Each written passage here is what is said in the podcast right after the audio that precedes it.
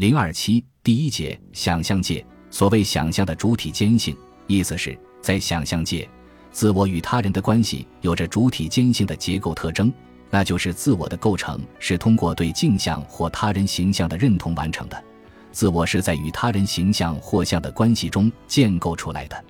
需要注意，在这里，他人和他人之像是不同的两个东西。在想象界，他人根本上是一个肤色的空位。他并不实际的参与到关系中，参与关系的只有自我，但却构成关系的一个结构要素。至于作为关系中介的像，它是自我利比多投射出来的，是自我对他人的一种理想化，它也是自我的认同对象，是自我真正的欲望对象。进一步的，当自我以他为认同对象的时候，当自我让利比多从那里回头到自身的时候，自我就被对象化了。这时。想象界的关系就变成了自我对自身或对象化的自我的关系，所以那是一种自恋关系。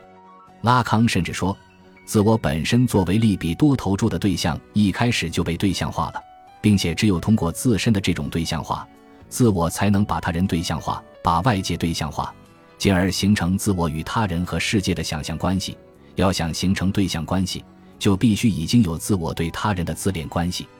而且。这是外部世界对象化的首要条件，因此，拉康所讲的想象界的对象关系，并不是自我与自身之外的某个他人或物之间直接的主体对象的关系，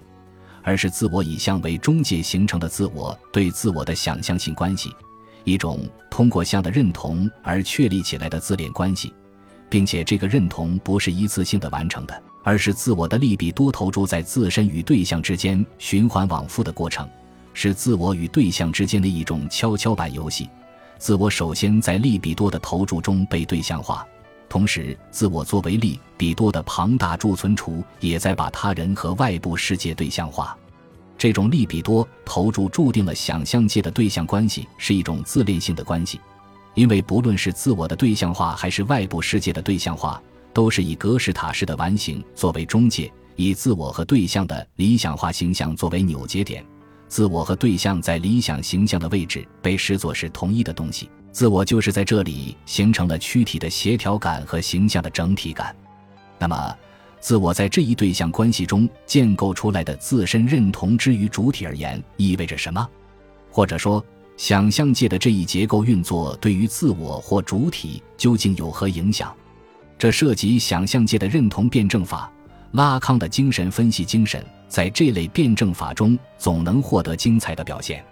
从精神分析学的角度说，所谓认同，就是主体在利比多投注中以投射的方式对自身以外的某个他人或对象的某些属性的承认、接纳和吸收。它是自我和主体之构成的一种运作机制。在拉康的理论中，认同分为想象性认同和象征性认同。他们分属想象界和象征界，前者形成了自我和理想自我，属于原初认同；后者形成了主体和主体的自我理想，属于继发认同。拉康把想象界的认同又称为自恋性认同，意在强调这一认同的一个典型特征，即它是利比多投注到主体自己身上的结果。从发生学的角度说。这一投注首先指向的是个人主体及婴儿在镜子中的镜像，婴儿在镜子中看到自己的形象，便在原初力比多的驱动下心悦地与之认同，故而拉康又称此为镜像认同。当然，这个认同不是一次就可以完成的，它是一系列的过程，因为利比多投注不是简单的由此及彼的单向运动，而是一种循环往复的流动。是主体与其镜像之间的一种跷跷板游戏，这一游戏的结果就是自我的构成。拉康称之为自我同一性或理想自我的形成。在第一期研讨班及其他许多地方，拉康引入光学研究中的一个说明花束倒置的镜子装置来图示这个认同机制。图示的左边是一面凹面镜，右边是一个盒子和一个花瓶，花瓶放在盒子上。盒子面对着凹面镜的一面是敞开的，里面隐藏着一束倒置的花，花束投射到凹面镜的光线被反射回来，并在花束的对称点上汇聚。这样，当我们站在 gamma 的范围内时，就可以看到花束插在花瓶中的景象。其实花瓶里什么也没有，你根本看不到真实的花束，我们看到的只是花束的实像，因为光线以汇聚的形式刺激眼睛的特征就是它们产生了一个实像。拉康称这个实像是一个想象的花束。这个光学模型可以说明什么问题呢？拉康说，不妨把这个模型中花瓶与它所包含的花朵之间的关系看作是一个隐喻，那就是自我与其身体的关系的隐喻。眼睛或观看所在的位置是主体的位置。拉康称其是主体的象征界，以及主体的想象之看常常是发生在象征界。插满花朵的花瓶的形象是身体的完形形象，在现实中，花束和花瓶是分离的，以及现实的身体是破碎的、不完整的。但在眼睛所及的光线的汇聚之下，或者说在利比多的投注之下，我们获得了一个完整的身体形象，花朵与花瓶合一的形象。在这里。身体的形象赋予了主体第一个形式，使其得以定位什么是与自我有关的和什么是与自我无关的。由此，拉康得出结论说，这就是原初的历险。通过这一历险，人第一次获得了观看自己、反思自己和非其所是地构想自己的经验。这是人的一个本质性维度，它整个的结构着他的幻想生活。镜像之看是一种想象的看。它结构了自我的同一性，使其获得了身体的完整感和协调感，获得了理想的我的形象，同时也结构了这个完整的自我与世界的关系。镜像认同虽然是在一个想象的空间中进行的，但它也具有时间的向度，只是这个时间不是线性发展意义上的从过去或现在指向未来的时间，而是一个逻辑时间，一个拓扑学时间。一个未来以预期的方式先行到来，并决定着主体之历史的时间。也就是说，镜像认同的结构化过程包含着一种通过预期显示出来的时间辩证法。前面已经说过，自我既是利比多投注的对象，也是利比多的庞大贮存处。虽然自我是通过利比多投注产生出来的。可他在获得自我的原型以后，进而会以此为范型来引导和构想自身与他人及世界之间的想象性关系。而 b i l 这一堪比自我的统一体是在主体历史的某一特殊时刻被构成的，自我便是在那个时刻开始发挥其功能的。这一功能的一个本质方面就是主体的未来预期。在拉康的精神分析经验中，预期和回溯是一对结构性的范畴，它们都与时间有关。我们不妨称前者是一种结构时间，后者是一种分析时间。简单的说，前者指的是以未来影响当下的方式，使主体从未来的状态来预设、构想、决定当下的存在的一种运作；后者是以当下和未来重建过去的方式，使主体从当下或未来的效果去综合和解释过去的世界的运作。以与法学的概念描述之。前者是将来的过去完成时，后者是过去的将来完成时。根本上说，所谓预期，其实就是将我或理想自我置于未来的某个位置，让它在这个位置发挥功能。例如，自我从这个位置观看和建构自己的存在，通过对这个位置的先行认同来构想自己与世界的关系。如此观之，预期不过是自我建构自身的存在及其与世界的关系的另一个想象性维度。如同对镜像的空间认同是一种想象性的认同一样，主体通过预期所完成的认同也是想象性的。正是认同的这种想象特征，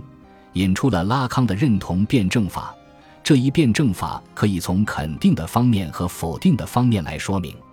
具体来说，自恋性的镜像认同对自我或主体的结构功能体现为如下几点：首先，它是对躯体的一种完形。是碎片化的身体现实的一种矫形术，因而通过认同于镜像而形成了完整的躯体感。其次，它是自我的一种理想化，个体在有关自身躯体的完整心象中，进而结构出了自我的原型，形成了理想的我的概念。进而，它也是结构自我与他人和世界的关系的动因。通过镜像认同，有机体得以建立起与其现实之间的联系，